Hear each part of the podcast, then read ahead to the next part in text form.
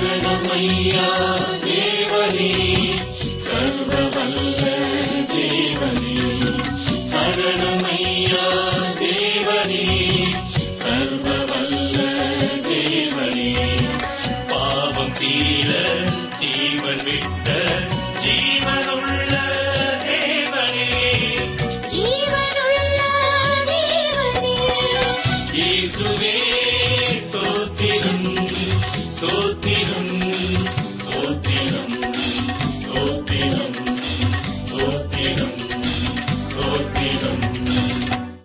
ஆராய்ச்சி அன்பர்களை வாழ்த்தி வரவேற்கிறோம்.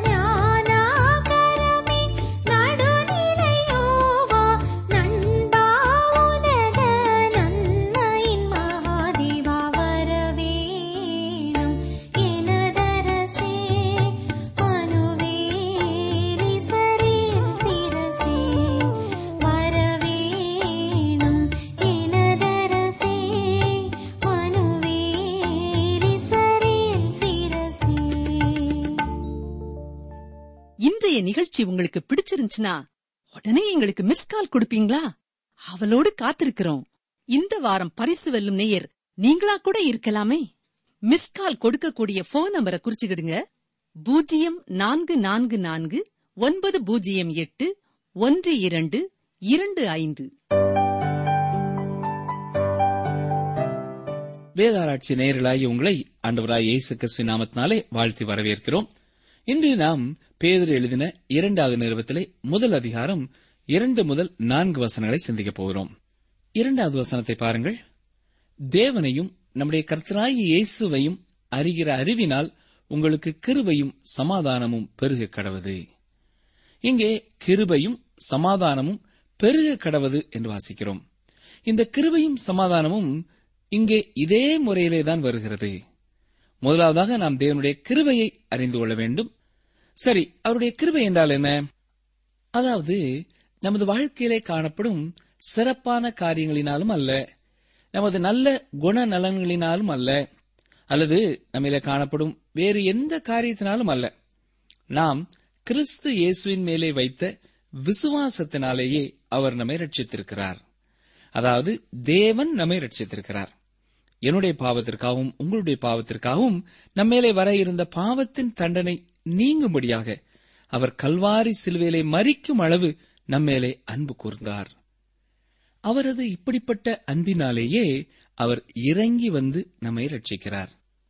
நீங்கள் செய்த எந்த நற்கிரியைகளினாலும் அல்ல முதலாவதாக நாம் தேவனுடைய கிருபையை அனுபவிக்கும் பொழுது அவருடைய சமாதானத்தையும் அனுபவிக்க முடியும். இதைத்தான் அப்போஸ்தலனாகிய பவுல் ரோம திருச்சபைக்கும் எழுதியிருக்கிறார். ரோமர் ஐந்தாம் அதிகாரம் முதலாம் வசனம் என்ன சொல்லுகிறது என்பதை சற்றே கவனியுங்கள். இவ்விதமாக நாம் விசுவாசத்தினாலே நீதிமான்களாக்கப்பட்டிருக்கிறபடியால் நம்முடைய கர்த்தரா இயேசு கிறிஸ்து மூலமாய் தேவனிடத்தில் சமாதானம் பெற்றிருக்கிறோம்.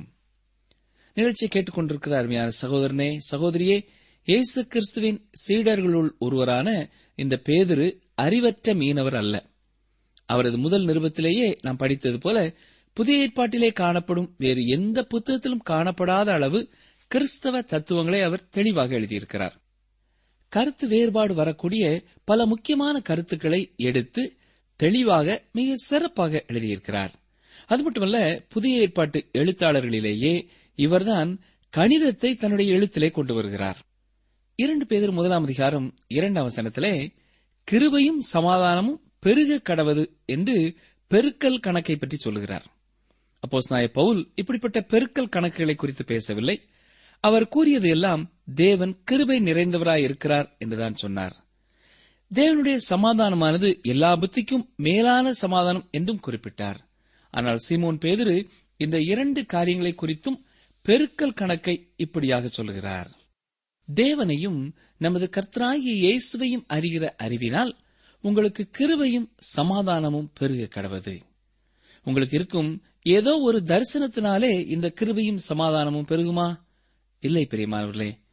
ஆண்டவராய் இயேசு கிறிஸ்துவை அறிகிற அறிவினாலே தான் இந்த கிருபையும் சமாதானமும் பெருகும். மீண்டுமாக இப்பொழுது அறிவு என்கிற வார்த்தையை பார்க்கிறோம். இது மிக முக்கியமான ஒரு வார்த்தையாக இருப்பதனாலே இந்த நிறுவத்திலே திரும்ப திரும்ப இதை நாம் பார்க்க போகிறோம். அப்போஸ் நாய பவுலும் இதை முக்கியத்துவப்படுத்தி கூறியிருக்கிறார். அவர் பிலிப்பிற்கு எழுதின நிறுவத்திலே மூன்றாவது அதிகாரம் பத்தாம் வசனத்திலே இவ்விதமாய் சொல்லியிருக்கிறார். கவனியுங்கள் பிலிப்பியர் மூன்று பத்து இப்படி நான் அவரையும் அவருடைய உயிர்த்தெழுதலின் வல்லமையையும் அவருடைய பாடுகளின் ஐக்கியத்தையும் அறிகிறதற்கும் அவருடைய மரணத்திற்கொப்பான மரணத்திற்குள்ளாகி எப்படியாயிலும் நான் மரித்தோரிலிருந்து உயிரோடு எழுந்திருப்பதற்கு தகுதியாகும்படிக்கும் என்று குறிப்பிடுகிறார். இதைப் போலவே தானியல் என்ன சொல்கிறார் கவனியங்கள். தானியல் பதினோராம் அதிகாரம் முப்பத்தி இரண்டாம் வசனத்தின் பின்பாகம் தங்கள் தேவனை அறிந்திருக்கிற ஜனங்கள் திடன்கொண்டு அதற்கேற்றபடி செய்வார்கள். அருமையான நண்பனே வாலிப தங்கையே நீங்கள் இயேசு கிறிஸ்துவை அறிய வேண்டியபடி அறியாதவரை அவருக்கென்று எந்த பணிவிடையையும் உங்களால் செய்ய முடியாது. இந்த அறிவானது எப்படி உங்களுக்கு வரும்? பேதர் அப்போஸ்தலன் இதை ஒரு கேள்விக்குறியாக விட்டுச் செல்லவில்லை. அந்தரத்திலே உங்களை தொங்க விடவில்லை. இந்த நிறுவத்தை நாம் கற்று முடிக்கும் பொழுது இயேசு கிறிஸ்துவை அறியும் அறிவானது தேவனுடைய வார்த்தையை அறியும் அறிவினாலேயே இருக்கிறது. கர்த்தருடைய வார்த்தை மூலமாக மட்டுமே நீங்கள் இயேசுவை அறிய முடியும் என்பது தெளிவாகும். தேவனை குறித்த அறிவு என்று பவுல் சொல்வதை ஒரு உதாரணத்தின் மூலமாக விளக்க விரும்புகிறேன். யாராவது ஒருவர் என்னிடத்திலே வந்து உங்களுக்கு ராஜீவ் காந்தி அவர்களை தெரியுமா?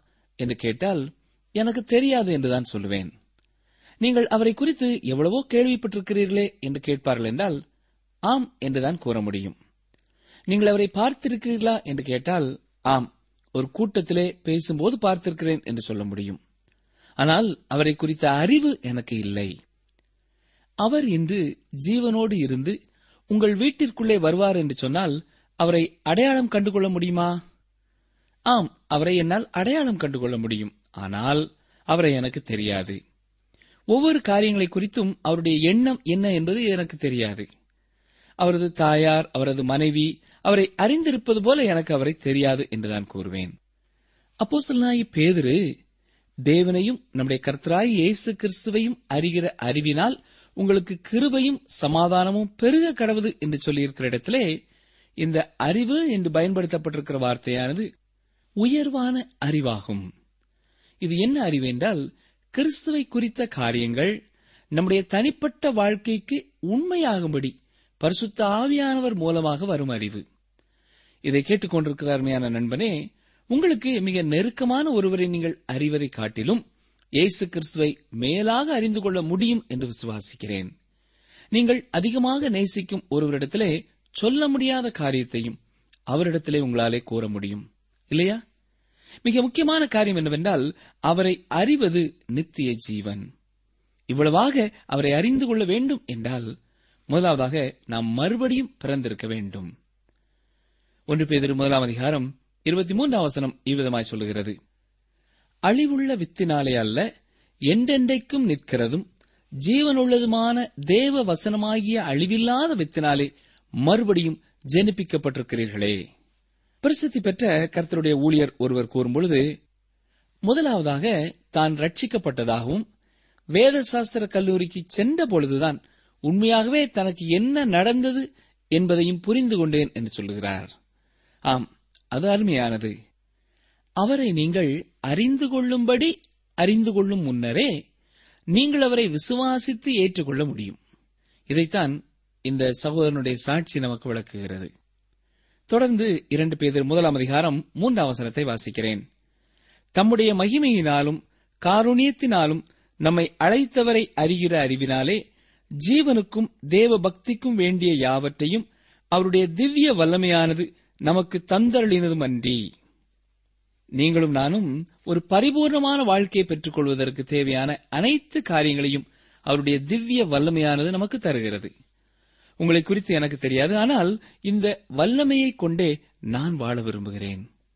இப்படி கூறுவதனாலே எனது ஊர் முழுவதும் நான் போய் எல்லா வீடுகளுக்கும் சிவப்பு வண்ணம் அடிக்கப் போகிறேன் என்பது அல்ல அப்படிப்பட்ட காரியங்களை செய்ய முற்படும் பொழுது நமக்கு தேவையான வர்ணம் கிடைக்காது. ஆனால் இந்த திவ்ய வல்லமையானது ஜீவனுக்கும் தேவ பக்திக்கும் வேண்டிய யாவற்றையும் தருகிறதாயிருக்கிறது. எனக்கு அருமையான நண்பனே அவருக்காக வாழும்படியாக எந்த ஒரு திட்டத்தையும் தேவன் அமைக்கவில்லை என்று கூறாதிருங்கள். நாம் ஒவ்வொருவரும் கிறிஸ்துவிலும் தேவ பக்தியிலும் அவருக்காக வாழ்வதற்கான சகல காரியங்களையும் அவர் நமக்கு முன்னே செய்து வைத்திருக்கிறார். எப்படி? தம்முடைய மகிமையினாலும் காரூணியத்தினாலும் நம்மை அழைத்தவரை அறிகிற அறிவினாலே அப்படியாகும். மீண்டுமாக இந்த வசனத்திலே அவரை அறிகிற அறிவை நாம் பார்க்கிறோம். இந்த வசனத்திலே காரூண்யம் என்று வாசிக்கிற வார்த்தைக்கு மூல மொழியிலே கொடுக்கப்பட்டிருக்கிற வார்த்தையானது எதையுமே தைரியமாக சிறப்பாக செய்வதை குறிக்கிறது. வாழ்க்கையிலே நீங்கள் சிறப்பாக வாழ்வதற்கு தைரியத்தை கொடுக்கிறது. நீங்கள் குறைவான சாதாரண வாழ்க்கை அல்ல எதற்கும் ஆமாம் ஆமாம் என்று சொல்கிறவர்களாக அல்ல. உங்கள் இரண்டு கால்களிலேயே நீங்கள் நிற்கிறவர்களாக. நீங்கள் எதை குறித்து எப்படி சிந்திக்கிறீர்கள் என்பதை தெளிவாய் சொல்லக்கூடியவர்களாக. கர்த்தருக்காக உறுதியாக நிற்பதை குறிக்கிறது. எனக்கு அருமையான சகோதரனே சகோதரியே இந்த காலத்திலே வாழுகிறவர்களாகிய நீங்களும் நானும் இந்த காரோணியத்தை பெற்று வாழ வேண்டியது அவசியம். இதை ஒரே ஒரு வகையிலே தான் நாம் பெற்றுக்கொள்ள முடியும். அது எப்படி என்றால் இயேசுவை குறித்து அறிந்து கொள்ளும் அறிவினாலேதான். சரி தொடர்ந்து இரண்டு பேர் முதலாம் அதிகாரம் நான்கு அவசரத்தை பாருங்கள். இச்சையினால் உலகத்தில் உண்டான கேட்டுக்கு தப்பி திவ்ய சுவாவத்துக்கு பங்குள்ளவர்களாகும் பொருட்டு மகா மேன்மையும் அருமையுமான வாக்கு தத்தங்களும் அவைகளினாலே நமக்கு அளிக்கப்பட்டிருக்கிறது. இங்கே அப்போஸ்தலனாகிய பேதுரு தேவனுடைய வாக்கு தத்தங்களை குறித்து சொல்லும் பொழுது அது மேன்மையும் அருமையுமானது என்று ஏன் சொல்லுகிறார்? முதலாம் வசனத்திலே அருமையான விசுவாசத்தை குறித்து பேசுகிறார். இங்கே அருமையான வாக்கு தத்தங்களை குறித்து சொல்கிறார். எனக்கு பிரியமான சகோதரனே சகோதரியே தேவன் மகிமையான அற்புதமான வாக்கு தத்தங்களை புதிய ஏற்பாட்டிலே எனக்கும் உங்களுக்கும் தந்திருக்கிறார். இந்த வாக்கு தத்தங்களைத்தான் மேன்மையும் அருமையுமான வாக்கு தத்தங்கள் என்று பேதர் சொல்லுகிறார். உதாரணமாக இந்த இடத்திலே சில வாக்கு தத்தங்களை நான் நினைவுபடுத்த விரும்புகிறேன். ஒருவேளை கவலையோடும் துக்கத்தோடும் ஆண்டவரிடத்திலே என்ன சொல்கிறார் என்று எதிர்பார்ப்போடு காத்திருப்பீர்கள் என்றால் இந்த வசனங்கள் மூலமாகவும் அவர் உங்களோடு பேச முடியும்.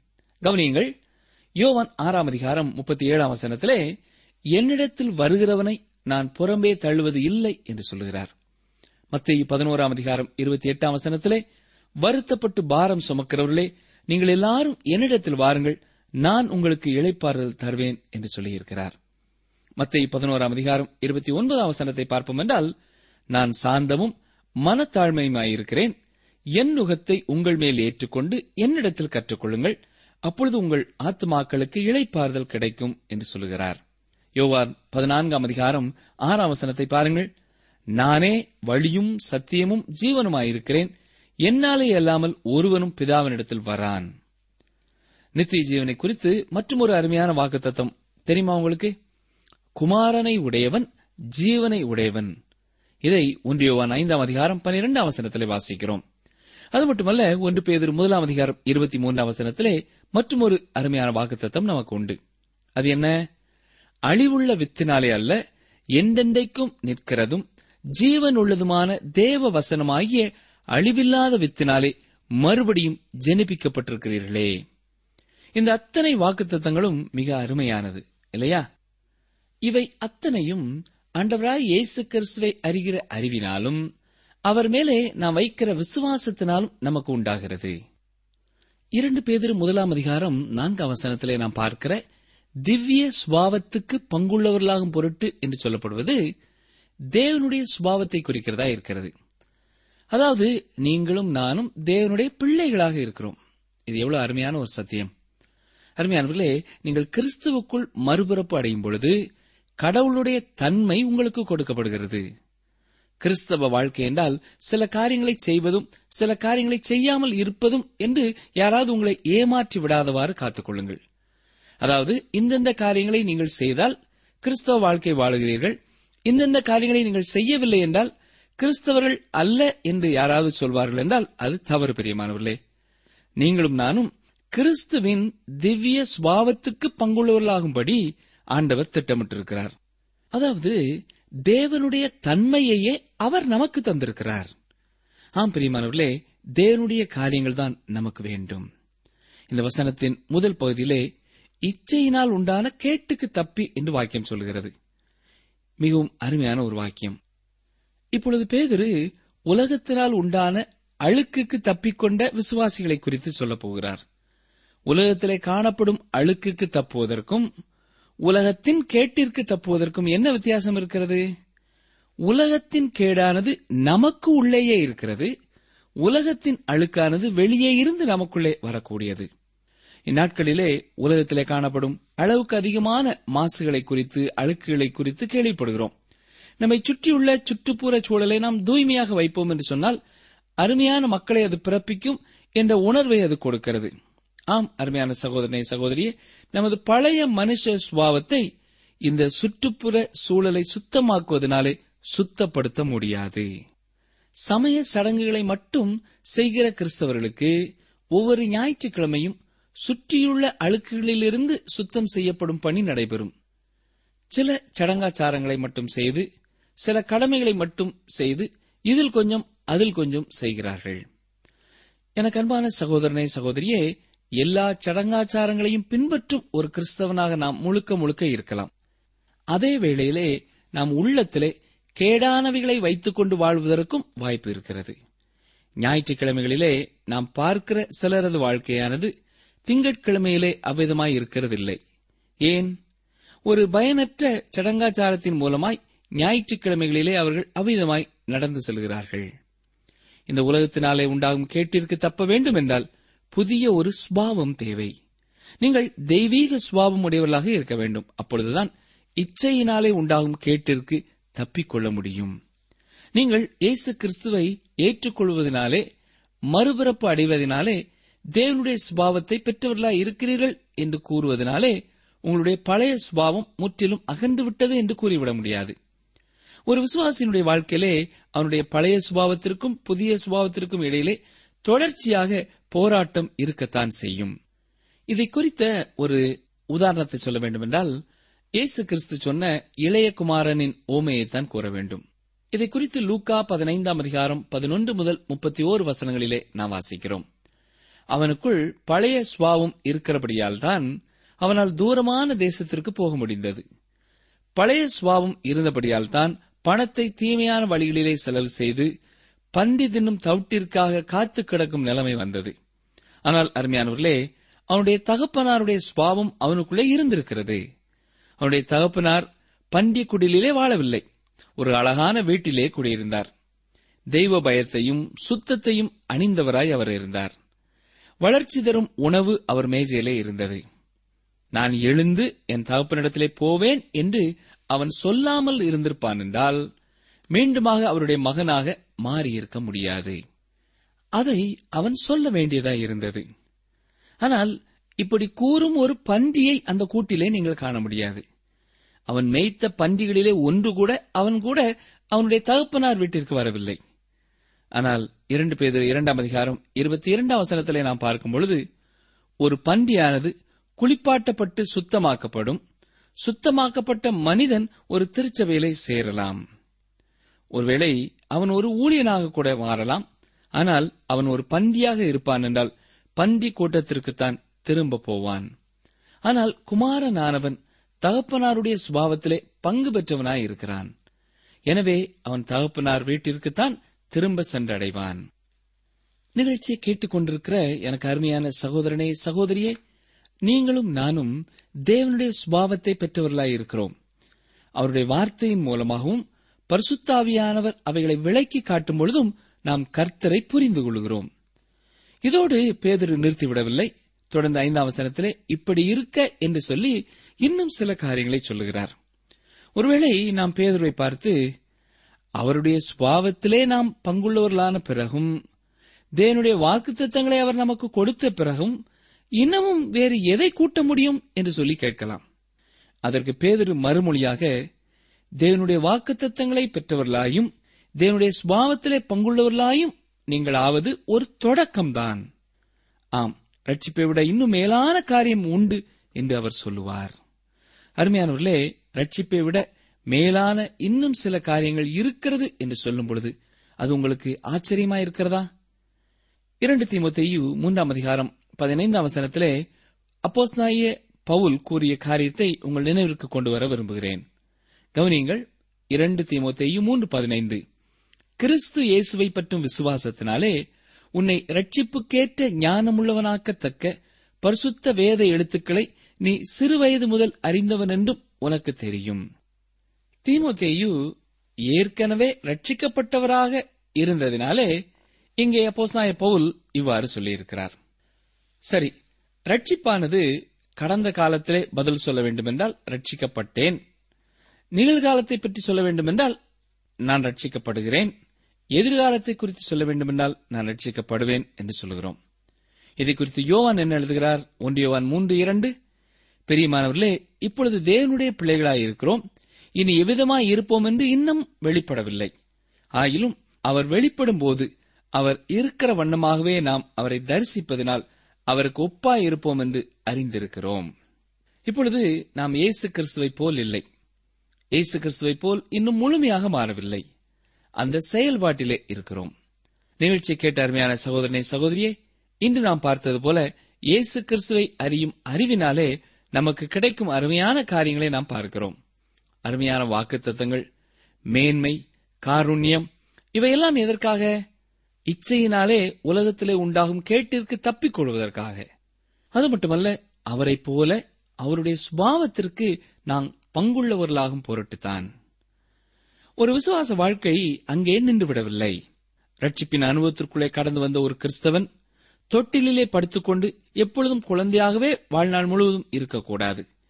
வளர்ச்சி அடையும் ஒரு நிலைமைக்கு செல்ல வேண்டும். கிறிஸ்துவுக்குள்ளே விசுவாசத்தினாலே ரட்சிப்பின் அனுபவத்தை பெற்ற ஒரு விசுவாசி தொடர்ந்து இந்த உலகத்திலே எப்படி எப்படி வாழ வேண்டும் என்பதை குறித்து அடுத்த நிகழ்ச்சியிலே நாம் சிந்திப்போம். ஜெபிப்போமா? எங்களை அதிகமாக நேசிக்கிற எங்கள் அன்பின் பரமபிதாவே இந்த பேதர் எழுதின இரண்டாவது நிருபத்திலே நீர் எங்களுக்கு கற்றுத்தந்த அருமையான வாக்கியங்களுக்காக உமக்கு ஸ்தோத்திரம் செலுத்துகிறோம். உமது வேத வசனத்தின் மூலமாக உம்மை அறிகிற அறிவினாலே இவ்வாறு எங்களுக்கு கிருபையும் சமாதானமும் பெறுகிறது என்பதை குறித்தும் உமது மகிமையினாலும் காரூணியத்தினாலும் எங்களை நீர் நிரப்புகிறீர் என்றும் உம்முடைய சாயலிலே உம்முடையவர்களாய் இருக்கிற நாங்களும் இச்சையினாலே உலகத்திலே உள்ள கேடுகளுக்கு தப்பிக்கொள்ளும் கிருவை நீர் தருகிறீர் என்றும். நீர் தந்த அருமையான வாக்கு தத்தங்களும் எங்களுக்கு கொடுக்கப்பட்டிருப்பதற்காக உமக்கு ஸ்தோத்திரம் செலுத்துகிறோம். ரட்சிப்பின் அனுபவத்திற்குள்ளே மனம் திரும்பிய அனுபவத்திற்குள்ளே மட்டுமல்ல ஆண்டவரே நாங்கள் தொடர்ந்து எப்படி வாழ வேண்டும் என்றும் நீரே எங்களுக்கு கற்றுத்தாரும். என்றென்றும் உம்முடைய பிள்ளைகளாய் எங்களை மாற்றும். நிகழ்ச்சியை கருத்தோடு கேட்கிற ஒவ்வொருவருடைய வாழ்க்கையிலேயும் ரட்சிப்பின் நிச்சயம் பெற்றவர்களாக கிறிஸ்தவ விசுவாசத்திலே நிலைத்திருக்கிறவர்களாக வாழ்க்கையின் ஒவ்வொரு காரியங்களிலேயும் பழைய மனுஷனோடும் பழைய சுபாவத்தோடும் போராடி வெற்றி பெற்றவர்களாய் வாழ நீரே அருள் புரியும். ஏசு கிறிஸ்துவின் வல்லமையுள்ள நாமத்தினாலே தாழ்மையோடு கேட்கிறோம் பிதாவே. ஆமேன். நீங்கள் தொடர்பு கொள்ள வேண்டிய எமது முகவரி வேத ஆராய்ச்சி டி டபிள்யூ ஆர் தபால் பெட்டி எண் நூற்று முப்பத்தி நான்கு திருநெல்வேலி இரண்டு தமிழ்நாடு.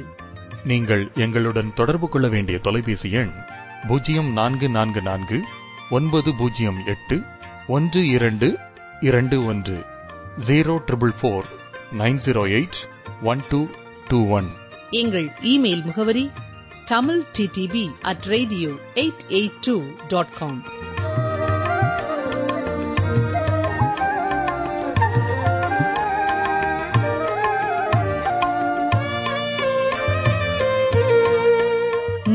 ஏழைக்கு பலனும் நெருக்கப்படுகிற எளியவனுக்கு திடனும் பெரு வெள்ளத்துக்கு தப்பும் அடைக்கலமும் வெயிலுக்கு ஒதுங்கும் நிழலுமானீர். ஏசாயா இருபத்தி ஐந்து நான்காம் வசனத்தின் பின்பாகம்.